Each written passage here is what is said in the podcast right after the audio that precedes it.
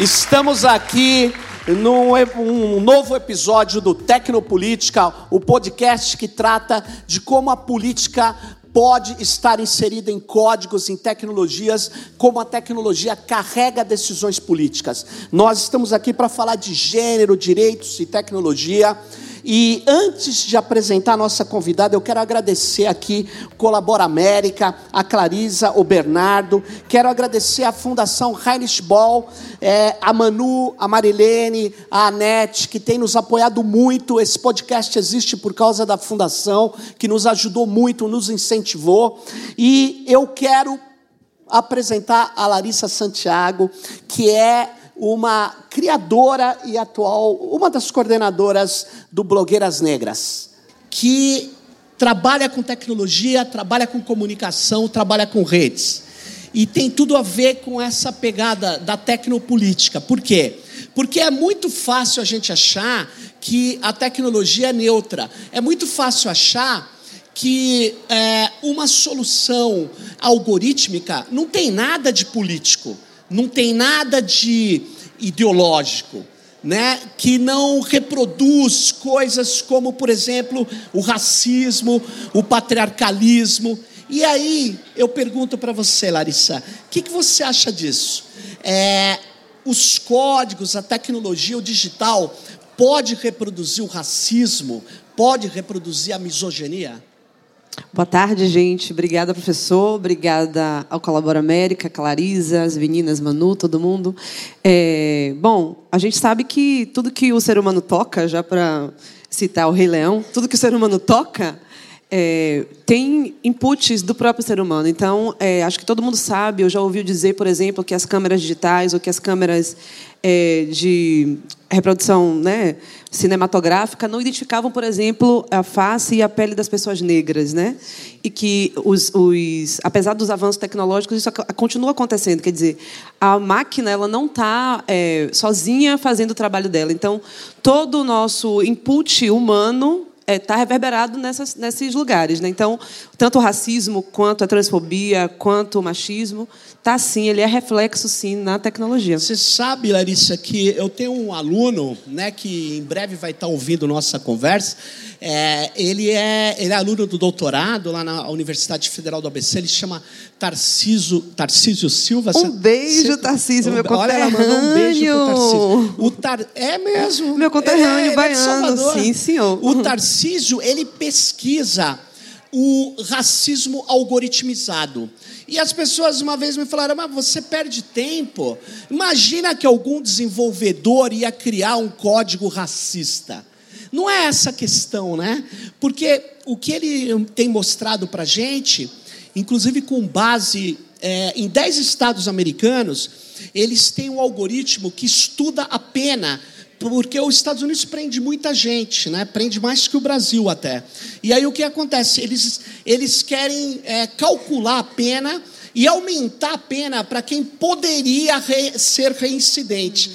Então o algoritmo faz é, uma análise com várias estruturas de dados e dá uma pena. E se uma sugestão de pena ao juiz. Uhum. E se descobriu que essa sugestão de pena é muito mais grave para os negros do que para pessoas que têm alto grau de periculosidade, que, é, que recebem penas baixas porque são brancos. Então, veja, é um algoritmo que desconsidera que a estrutura de dados que a gente tem no judiciário americano é racista, é, que desconsidera que aquilo teria que ter uma correção e que, portanto, não tem.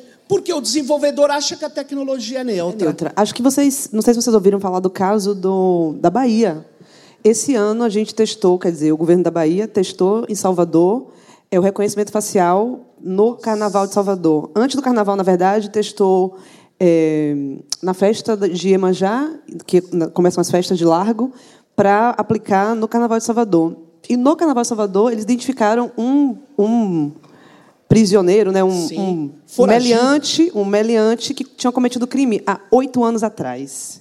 Nossa. Ele tinha cometido crime com 18 anos e ele foi reconhecido. Quer dizer, é, você usa uma base de dados, exatamente o que você falou, você usa uma base de dados que tem inputs racistas, raciais, para provocar, para trazer resultados tecnológicos que são completamente enviesados. Então, é, é isso que está acontecendo também no Brasil. E você sabe que, por exemplo, no Brasil há um senso comum. Agora, inclusive, o tal do ministro da Justiça anda pegando empresários amigos. Ele está em campanha, né? então ele põe o outdoor em tudo quanto é lugar aí do Brasil coisas absurdas. Ele sabe o que ele quer fazer?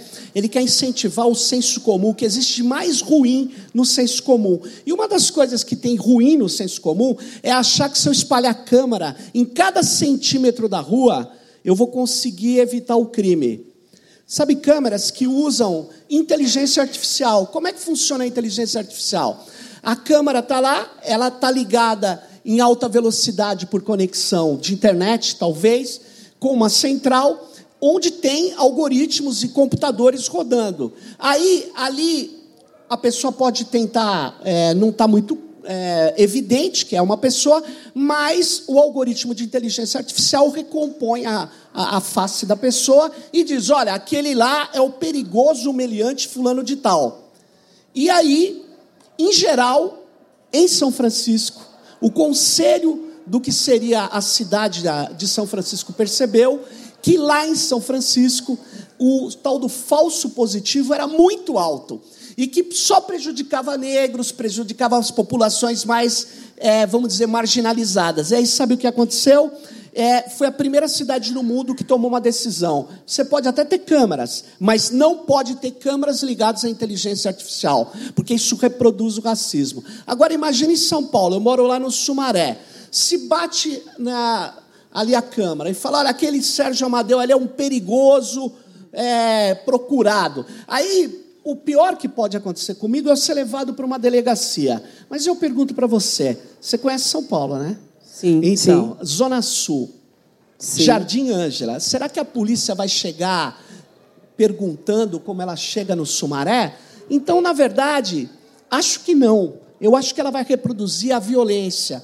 Então, é, sem é. dúvida, o exemplo que você traz das coisas é, são muito perigosas. É, eu acho que a gente tem que voltar muito atrás, né? A, a própria uma, uma, tecnóloga também que é norte-americana, que é Simone Brown, Sim. ela fala sobre a vigilância dos corpos.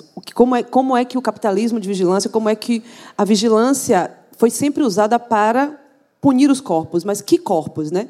Então são Sim. os corpos que já são historicamente oprimidos. Então, ela dá como exemplo de máxima vigilância o navio negreiro, né? O navio negreiro como o panóptico do passado, o lugar da vigilância extrema. Então, todo o aparato tecnológico baseado numa sociedade racista será necessariamente racista.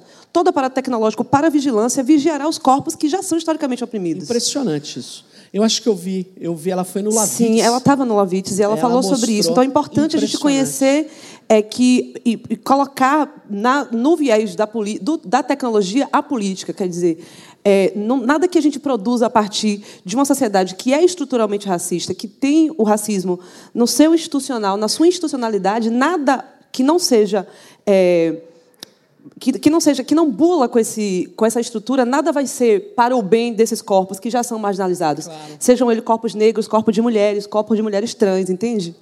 E, e falar nisso, é, eu, eu, queria ir para essa questão também, né?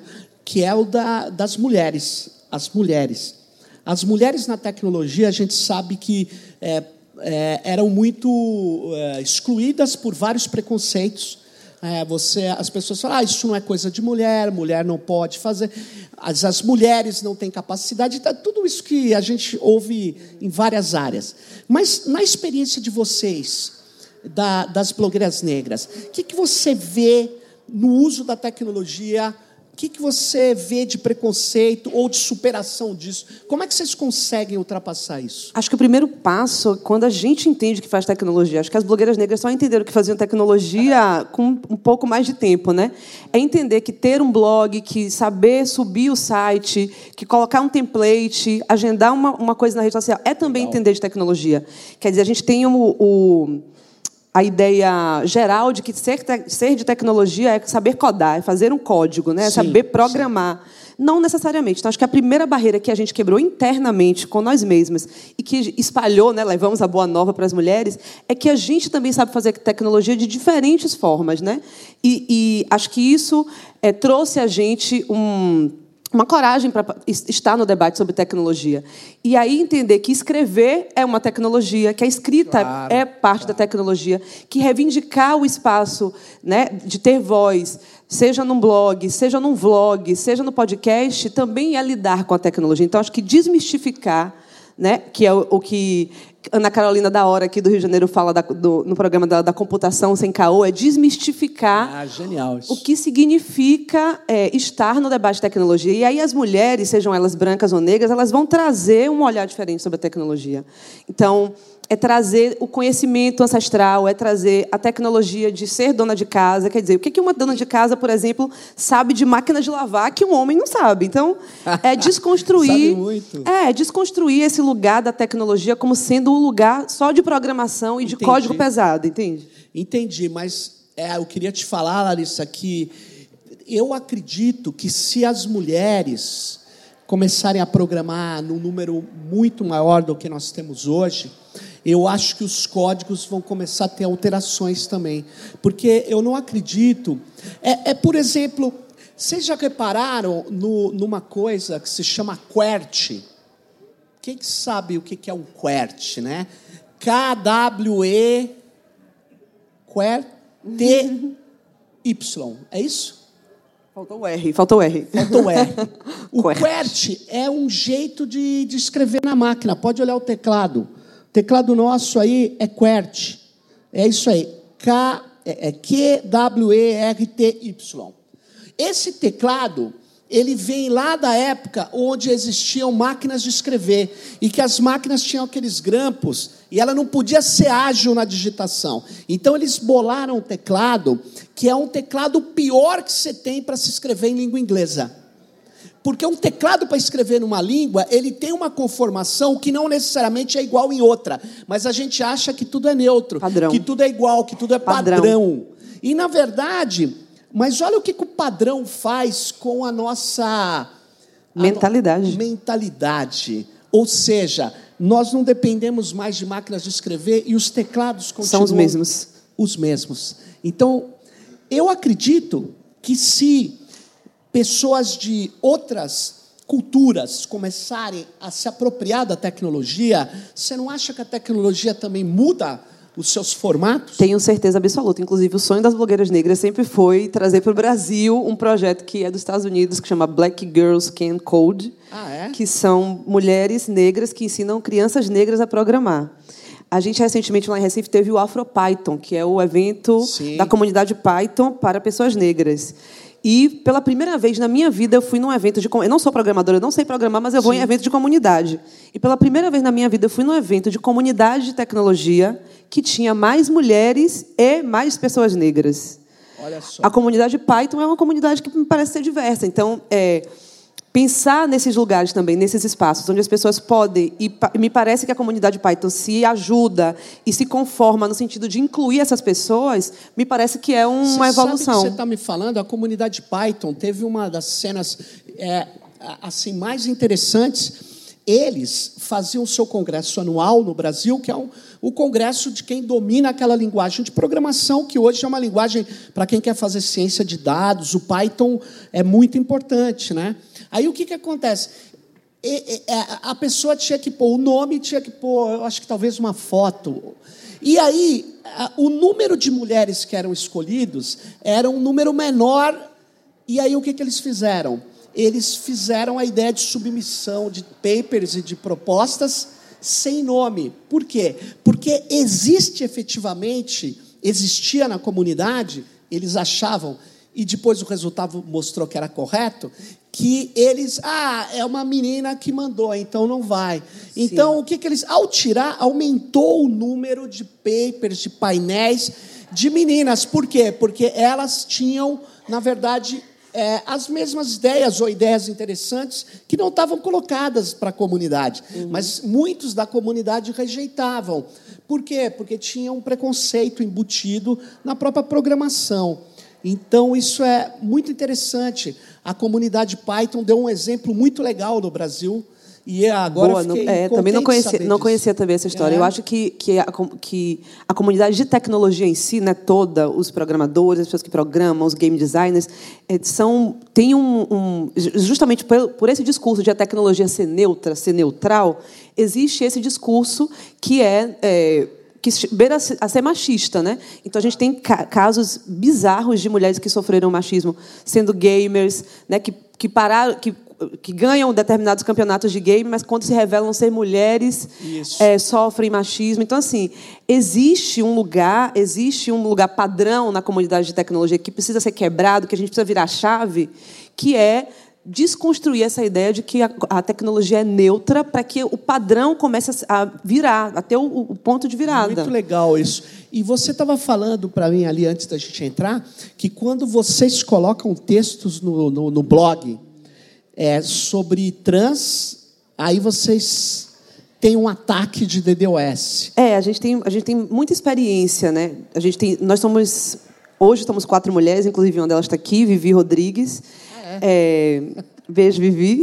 É. e ao longo dos anos, nós temos sete anos de caminhada, ao longo dos anos a gente foi entendendo algumas coisas que têm relação com o jeito que a gente constrói. Né? Nós somos um site feminista negro, recebemos textos de mulheres negras sobre diversos aspectos, a gente escreve desde saúde até educação, tecnologia, to todos os assuntos que englobam é, a vida das mulheres negras. A gente caminha do lado dos movimentos sociais, então a gente também dá suporte e é suportada pelos movimentos sociais nos identificamos como mídia negra, e aí, nesse, nessa caminhada, a gente começou a entender que existia também determinados ataques específicos quando os assuntos eram específicos. Então, a gente começou a entender, por exemplo, que existe uma comunidade organizada de atacantes que são transfóbicos. Então, todos Nossa. os textos de mulheres trans, de mulheres negras trans, que denunciavam ou que traziam é, é, assuntos que são afirmativos para a autoestima das mulheres trans, a gente era é, sistematicamente atacada de diversas formas. Nos comentários do blog, é, no próprio, na, própria queda do site, que são os ataques de DOS, ataque às redes sociais, porque a gente divulga o texto nos, nas outras redes sociais, enfim. Então, a gente percebeu que havia um ataque sistemático. E, e isso para dizer que é, a, o jeito de fazer tecnologia também né, implica em trazer medos para as pessoas. Então, é, os atacantes queriam e conseguiram uma coisa que é muito cara para a gente, que é fazer com que as mulheres trans parassem de escrever. Então, hoje a gente tem uma dificuldade enorme em ter textos de mulheres trans. Inclusive, o último deles é um texto de Neon Cunha, que é uma ativista de São Paulo. Sim. E está no site, mas é, é, isso. Isso a gente entendeu com o uso da tecnologia e como é que a gente faz para contornar esse. Você sabe que um dos primeiros podcasts, você até comentou, que a gente fez da Gabi Jones. Sim. Ela ela falou, ela falava da dificuldade. Eu nunca tinha pensado nisso. Quando ela falou assim, quando uma ativista mulher ela passa a ser perseguida por essa horda de milícias digitais aí, é, é, é, muitas vezes ela não consegue abrir o próprio a própria mídia social, o Facebook, ou sei lá o que, ela não consegue fazer isso. Uhum. E que precisa de um apoio. Eu fiquei é, eu fiquei muito chocado com aquela informação, porque de fato é, eles batem em coisas assim Sim, absurdas. a gente tem a gente tem conversado entre a gente sobre cuidados digitais, né? Então esse é um assunto que nós temos falado entre a gente porque entendemos também que o mundo offline e o online estão imbrincados Perfeito. e que a gente é, para de fazer, né? A gente como ativista, como militante que tem uma, uma atitude proativa com a violência online, com a violência racista na internet, nas redes, a gente dá um passo atrás. Então, a gente começou a construir conversas, a construir é, guias, falar, espalhar coisas sobre cuidados digitais e entender como é que a gente pode é, reverberar isso de maneira positiva. Aliás, Larissa, vocês têm lá no blog, né, o guia prática de estratégias e táticas para a segurança digital feminista. Vale a pena baixar, precisa ser atualizado, mas vamos abrir aí que a gente tá, tem aí uns 10 minutinhos ainda. É, então, é a primeira vez que o Tecnopolítica está sendo feito ao aqui. Ao vivo. Ao vivo. E quem tiver questões aqui, principalmente para a Larissa, é, ou questões ou respostas, como vocês têm dito aqui, está aberto. Vamos lá. Tecnopolítica com vocês. Oi, meu nome é Henrique, eu trabalho no, com audiovisual. É só para complementar sobre um documentário que está agora rodando no Brasil, que é o Bicha Travesti, que conta a história da Linda Quebrada e é muito interessante. É um, um personagem trans, muito uma personagem trans muito uh, potente e resistente, principalmente na, nas redes sociais também, porque ela recebe vários uh, várias provocações perigosíssimas mesmo. Eu acho muito importante. E um, uma, uma experiência pessoal que eu passei, a gente fala muito sobre transfobia, e a gente sabe que o Brasil é o país que mais mata, é, que comete mais esse tipo de crime, mas a gente só percebe mesmo quando a gente conhece, por exemplo, uma mulher trans negra. E aí você fala, é, quando você sente que é uma pessoa do seu lado, você fala, cara, não é possível que essa pessoa com 27 anos pode não mais estar tá aqui entre nós produzindo, por exemplo, audiovisual maravilhoso, ou produzindo música, produzindo o que quiser. É, então é um exercício da gente também furar nossa bolha e a gente viver na pele quando a gente tem contato com pessoas desse tipo. A gente sabe. Muito é muito foda isso, é desesperador. Obrigada. Obrigada. Vamos lá. É, temos mais uma questão, pelo menos. Calma, gente, de uma vez só. Enquanto isso, eu vou falando assim. Tem um pesquisador muito interessante, um professor Landon Wiener. Ele, ele é um inspirador dessa ideia de tecnopolítica. Tá? É o seguinte, Larissa, ele ele mostrou num texto, não está traduzindo em português, mas se fosse, seria a baleia, o reator. E ele tem um, uma pergunta no capítulo 2, assim: os artefatos têm política? E ele começa a contar sobre as pontes da cidade de Nova York. Né? As pontes para chegar numa praia, onde é, era a, a, elite não queria que fosse as pessoas de baixa renda, os negros, enfim. E aí, como é que você vai fazer? Você vai votar na Câmara de Vereadores a proibição de um extrato social ir para um lugar? Claro que não. Então, como é que você resolvia esse problema? Ele mostra um, um arquiteto com o sobrenome Moses, ele faz pontes que tem até hoje para ir para esse lugar de Long Island, que é, são pontes super baixas que não passavam veículos coletivos. Então está resolvido o problema. Você não precisa votar nada. Você não precisa fazer. Basta não ter transporte coletivo para esses lugares que você exclui as classes indesejadas e perigosas. Que, que solução é essa? Tecnopolítica. É uma solução onde a política ela é feita pela técnica. Eu convido a todas e a todos a repararem em cada ação principalmente das tecnologias de machine learning, inteligência artificial, tecnologias de sistemas algorítmicos que embarcam decisões políticas racistas, patriarcais, absurdamente é, é, excludentes. Larissa. Temos uma colocação ali. Obrigado, boa tarde. Boa tarde. Uh, eu me chamo Luca, eu sou programador. Uh, atualmente estou envolvido com uh, blockchain né, e criptomoedas. Perfeito. E complementando o que você está falando, né, a, a blockchain e outras tecnologias, elas são, na realidade, produtos culturais humanos. Né? Por serem produtos culturais humanos, eles carregam, claro que sim, política. Né? É um ato político você criar qualquer tipo de coisa. Não importa muito. Eu não acredito muito nessa ideia de que a tecnologia ela é uma coisa neutra. Não, ela não é. Inclusive, ela incentiva determinados comportamentos. Determinadas tecnologias, assim como a ponte, ela incentiva que não se tenha um ônibus ali, afinal de contas ela cria ali um, um, um incentivo contrário ao transporte público, a tecnologia faz a mesma coisa. Então, um exemplo besta, né? O like do Facebook, né? Muito o, bom. o like do Facebook ele incentiva a gente a diminuir a nossa opinião a uma coisa digerida naquele instante que não abre espaço para um diálogo. E nós não percebemos isso. Mas eu acho que essa conversa e outras são bons exercícios para a gente ter esse espaço de pensar que tudo que a gente está fazendo é um ato político. É, essas coisas, elas incentivam comportamentos na sociedade, no grupo das pessoas. E outra, hoje é muito fácil aprender tecnologia, é muito fácil criar novas ferramentas. Muito a importância bom. das mulheres participarem disso é que tipo de tecnologia que a gente vai criar, o que essas tecnologias vão incentivar daqui para frente. E eu acho que isso é, é, primordial. E puxando um pouquinho, só um último comentário Sim. em relação à parte de blockchain, que é a parte que, que, que eu estou trabalhando hoje, eu acho que é um assunto muito bom porque a gente tem a oportunidade de, com uma tecnologia, definir o nosso tipo de dinheiro. E não o tipo de dinheiro que serve ao interesse do banqueiro, que o interesse dele, na verdade, é prender a gente. Né?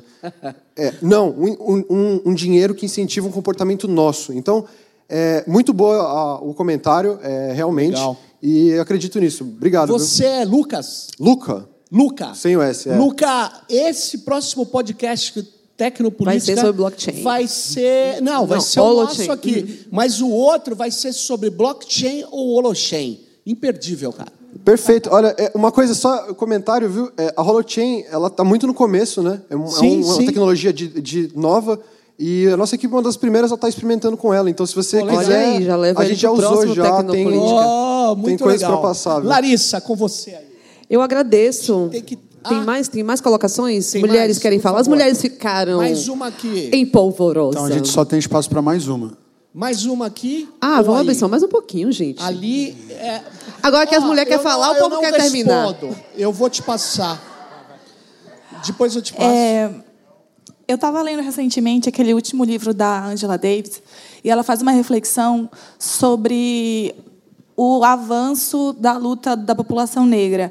Então, ela estava ela tava refletindo que, em 2016, o Pantera Negra é, ia fazer 50 anos de existência, mas que os 10 objetivos da fundação do partido, se fossem colocados 100 anos antes, é, não se atingiu nenhum dos objetivos e 50 anos depois também não se atingiu nenhum desses objetivos. E hoje a gente está colocando na mesa problemas novos, como esse que vocês estão trazendo. E eu queria entender um pouco da tua perspectiva sobre isso. A gente, é, a gente não, porque enfim não é meu lugar de fala, mas é, tem tanto para se caminhar quando a gente está tratando essa questão de raça. E como que você se mantém é, firme mesmo nessa luta que é diária? Obrigada. Não, pode falar. Eu vou, eu vou, tentar, eu vou tentar responder tudo. A gente tem pouco tempo agora. Bem, eu só queria dar um exemplo. Eu sou líder de produto e eu trabalhei numa empresa é, onde a gente desenhou, era uma empresa de crédito, e a gente desenhou um sistema no qual ah, era impossível um investidor é, só investir, por exemplo, em homens brancos. A gente setou a ferramenta de certa maneira para que fosse sempre, uh, sempre que um, um, investidor fosse procurar alguém, ele, ele encontrasse necessariamente homens e mulheres. E caso ele procurasse só, ele poderia investir só em mulheres, ele poderia investir só, sei lá, em mulheres trans, mas ele nunca poderia deixar de investir em mulheres trans ou em mulheres. Obrigado. Entende? A Sim. gente programou e foi uma experiência muito é, complicada porque eu, junto com um dos sócios, que era negro, ativista, maravilhoso, é, a gente, eu expliquei para ele a problemática, ou seja, a gente, a, a, gente poderia dar a possibilidade de exclusão de um gênero é, ou de uma, uma de uma ou de mulheres trans, por exemplo, porque o investidor, como a ferramenta era, ou seja, você selecionava o perfil que você queria, era passível de exclusão. E aí eu falei, cara, isso não faz sentido, vamos transformar isso, vamos deixar ela. É, vamos eliminar a possibilidade de exclusão na ferramenta. E a gente sentou e a gente convenceu todos os outros cinco sócios. E eu era da parte de tecnologia, eu tinha que conversar com todos os meus programadores. E a gente conseguiu, mas foi muito difícil, porque toda vez que eu sentava, mesmo como líder, eu era a chefe de toda a tecnologia, eu sentava com os programadores, explicava como a ferramenta funcionava, eles tinham muita resistência, porque eles diziam que, não, mas a gente deve ter a liberdade de escolha. Eu falava, mas se a liberdade de escolha está excluindo uma classe que a gente está tentando incluir, isso é liberdade? É essa liberdade que você defende? Então isso vai bem na linha do liberalismo, né? Que é, será que essa liberdade ela não vai causar uma exclusão? Será que para defender um ideal a gente vai manter isso? Eu quis trazer esse exemplo porque a tecnologia é muito propositiva quando você tem esse tipo de consciência. Então a gente pode criar ferramentas de grande impacto, né? Que consigam diminuir a exclusão se a gente tiver poder político dentro das empresas para usar essas ferramentas Muito bem. como impacto. Perfeito. Muito Você bem. acabou respondendo a ela também. acabou respondendo a ela também. Acho que Vai para a gente finalizar. finalizando, acho que o que a gente, apesar de estar bem trágica a conversa do, do podcast, né? A gente acredita Mas- que a tecnologia é o lugar de pensar futuro, né, gente? O futuro é tecnológico, a tecnologia está tomando conta das nossas vidas e eu acredito que o lugar das mulheres, o lugar das mulheres negras, o lugar das mulheres trans também é o lugar da tecnologia, né? É o lugar de pensar futuros possíveis.